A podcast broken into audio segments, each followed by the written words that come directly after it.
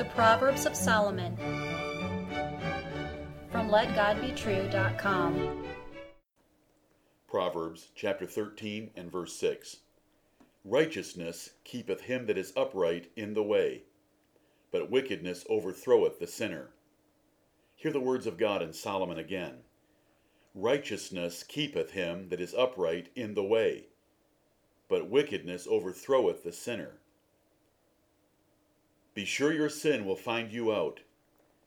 Moses first preached this warning, but Solomon repeated it here in this proverb. You cannot get away with sin. It will catch up to you and destroy you.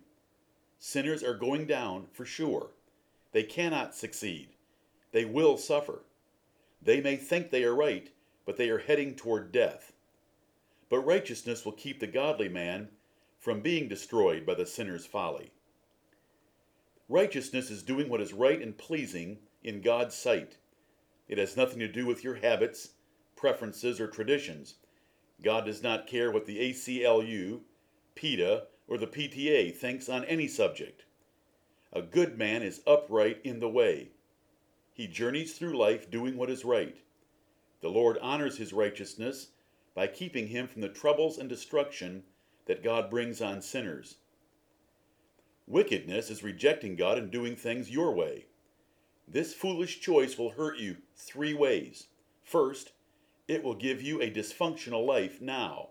Second, it will bring God's judgment on your life now. And third, it will bring God's eternal judgment in the lake of fire for eternal torment.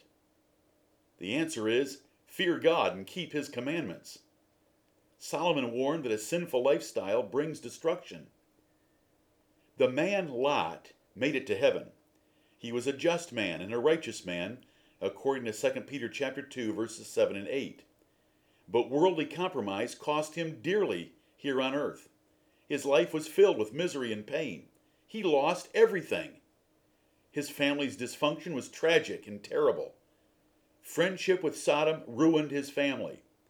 His sin overthrew his life, while righteousness kept Abraham very safe and prosperous. Both Joseph and David were tempted by adultery. Joseph chose righteousness, so the Lord exalted him in Egypt. But David chose wickedness, so the Lord raised up enemies against him. He married Bathsheba and had Solomon, but God chastened him for the rest of his life for his sins of adultery and murder. You will reap what you sow. A rich man lived carelessly and extravagantly, playing with sin. A destitute beggar suffered at his gate, wishing for just a little of the rich man's food and of his comfort.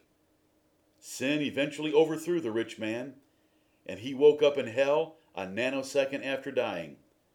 But the angels of God carried the righteous beggar to heaven where he was in the presence of God forever.